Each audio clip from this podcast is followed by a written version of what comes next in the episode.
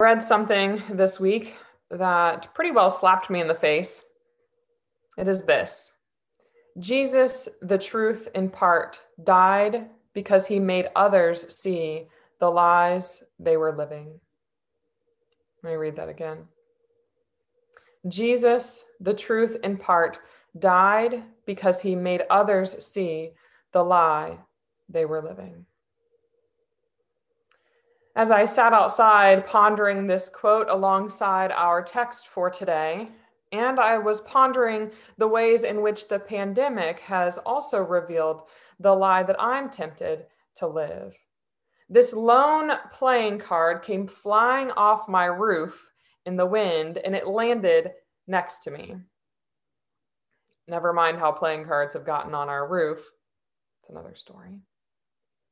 Coincidentally, the card was the 2 of hearts. And I thought, I kept glancing back at it. And for a while, the card just sat face up as if it were kind of staring at me. And then it fell flat on its face. That 2 of hearts reminded me of what I often feel, like I'm guided by 2 hearts or a divided heart, not one whole heart. And this leaves me feeling a bit off, or like I've fallen flat on my face, disconnected from myself and with others.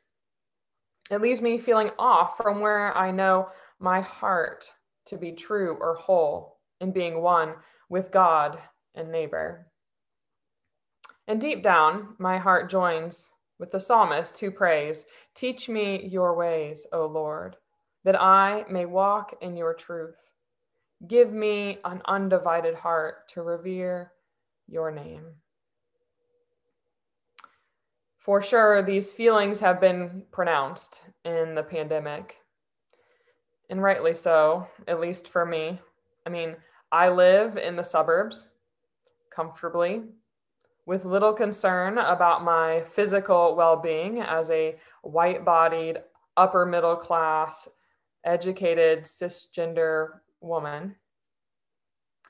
And while I am engaged in long-term, meaningful relationships with people all over the globe, and I'm growing in relationship with my neighbors through some concrete action, there have been moments in this pandemic when my life feels a bit like a lie, or at the very least, a little hypocritical. And it's caused me to ask some questions, like, what am I doing about all that afflicts those around me? What are we as a church doing about all the things that we can no longer ignore? And these are questions not meant to shame, but to honestly reflect even today on how Jesus's sentencing and death confronts the lies that we live. I believe that if we're paying attention, we'll notice that Jesus comforts the afflicted and afflicts the comfortable, even as he is sentenced to death. And if we're paying attention, I think we'll also notice that the Jesus people seek is not the same Jesus we find when we really encounter Christ. Jesus doesn't always meet our expectations.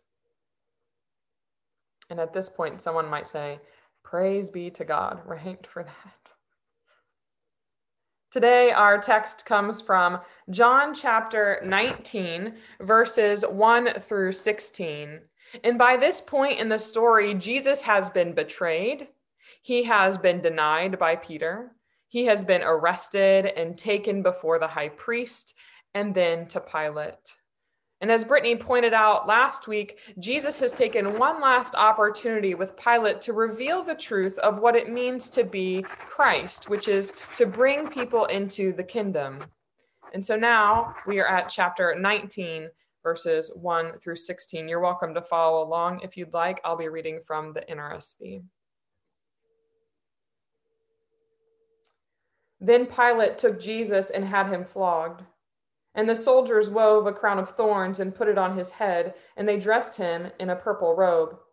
They kept coming up to him, saying, "Hail, King of the Jews!" and striking him on the face.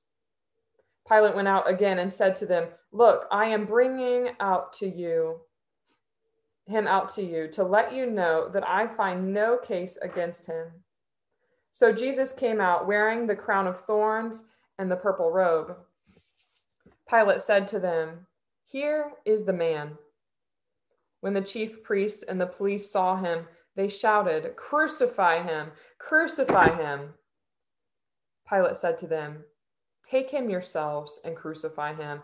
I find no case against him." The Jews answered him, "We have a law, and according to that law he ought to die because he has claimed to be the Son of God."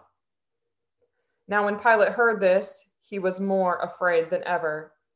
He entered his headquarters again and asked Jesus, "Where are you from?" But Jesus gave him no answer. Pilate therefore said to him, "Do you refuse to speak to me? Do you not know that I have the power to release you and the power to crucify you?" Jesus answered him, "You would have no power over me unless it had been given you from above. Therefore, the one who handed me over to you is guilty of a greater sin." From then on, Pilate tried to release him, but the Jews cried out, "If you release this man, you are no friend of the emperor. Everyone who claims to be a king sets himself against the emperor." When Pilate heard these words, he brought Jesus outside and sat on the judge's bench at a place called the Stone Pavement, or in Hebrew, Gabbatha. Now it was the day of preparation for the Passover, and it was about noon. He said to the Jews, "Here is your king." They cried out, "Away with him! Away with him! Crucify him!" Pilate asked them, "Shall I crucify your king?" The chief priests answered, "We have no king but the emperor." Then he handed him over to them to be crucified. This is the word of the Lord.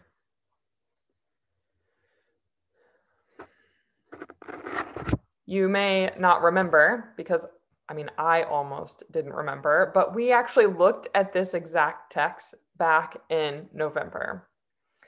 And as I stated then, it remains true that Jesus embodied the good news that dominant powers are not ultimate powers.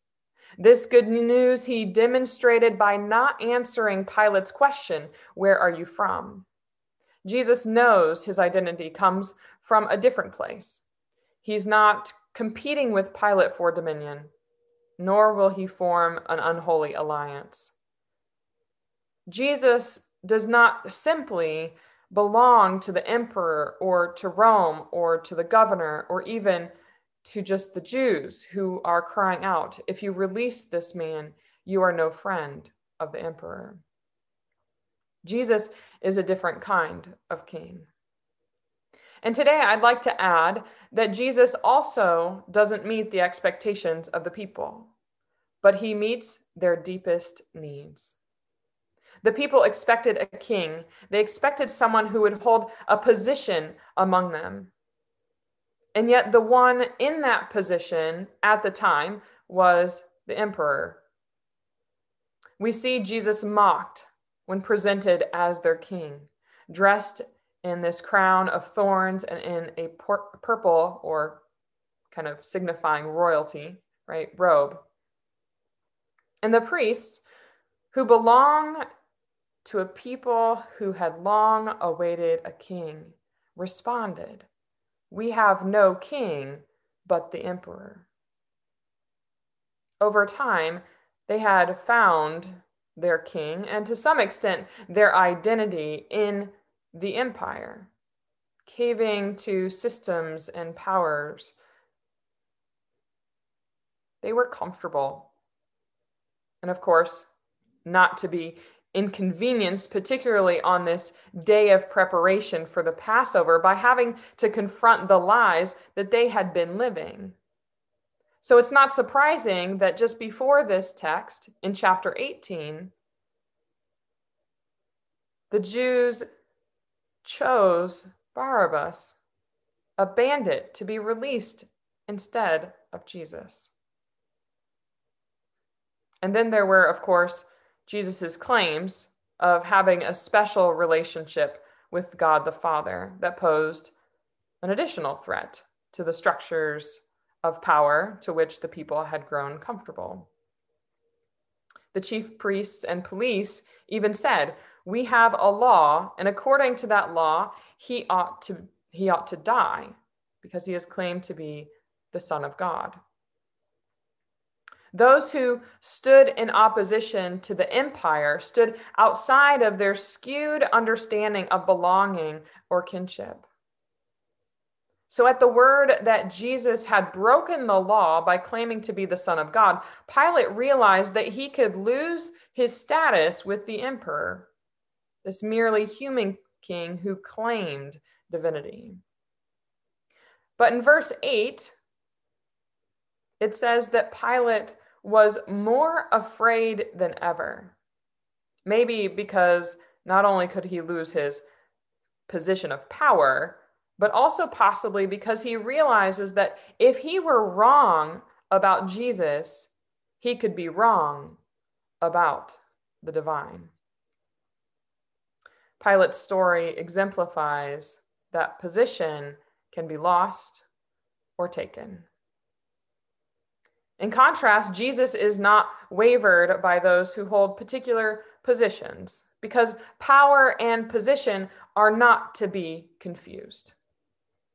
Even standing before Pilate, who sat in the position of judge at the stone pavement, Jesus embodies a power that only comes from above. It is a power not to be confused with one's position, socially, economically, institutionally, or religiously. Not to be confused with the position of being born into poverty or as a Gentile, outcast from community, prohibited from entering the temple, put in the seat of judgment, stoned, barren, widowed, sentenced to death, hanging on a cross, executed, or even lying dead in a tomb. Jesus turns the ideas of power upside down in his statement to Pilate. "You would have no power over me unless it had been given you from above." It is this power residing in God that over and over again throughout the Gospels has comforted the afflicted who have been drawn from both near and far to Jesus. Position is not to be confused with power. Power's true strength comes in being given away. And the kind of power that Jesus holds cannot be upset. And rather than taking life, this kind of power gives life. This notion of power sat outside the people's understanding and expectation, but was everything the people needed. The law was meant to give life by bringing the people in alignment with the will of God, to create a just society and to usher in peace or shalom. But the law often failed by missing God's intent and by being used as a crutch of sorts, reinforcing hypocrisy and dismissing the needs at the heart of the people. The Messiah that people sought was not the same Messiah they found when they really encountered Christ, enfleshed in Jesus. Jesus embodied love as his identity and connection to all people, even those who stood as his enemies, even as he faced his sentencing and crucifixion. Sitting on the other side of this story, we can see that Jesus, the embodiment of love, lives, dies, and will be resurrected with a single heart, undivided and connected to all people, bearing the truth of belonging in the kingdom of God. Yes, Jesus the truth in part, died because he made others see the lie they were living. It was the lie that they stood outside of the kingdom, the lie that we are people disconnected from God and neighbor. I want to leave us not with answers today, but with questions to ponder this week as we continue our journey toward the cross with Jesus, who comforts the afflicted and afflicts the comfortable. As we find ourselves afflicted, how is Jesus bringing comfort? As we find ourselves comfortable, what are we doing about all that afflicts those around us? What are we, as the church who live in the truth of the kingdom, doing about all the things that we can no longer ignore? And is the Jesus we're looking for the Jesus we find when we really encounter Christ, who turns our expectations upside down, giving us an undivided heart and meeting the world's deepest needs? Amen.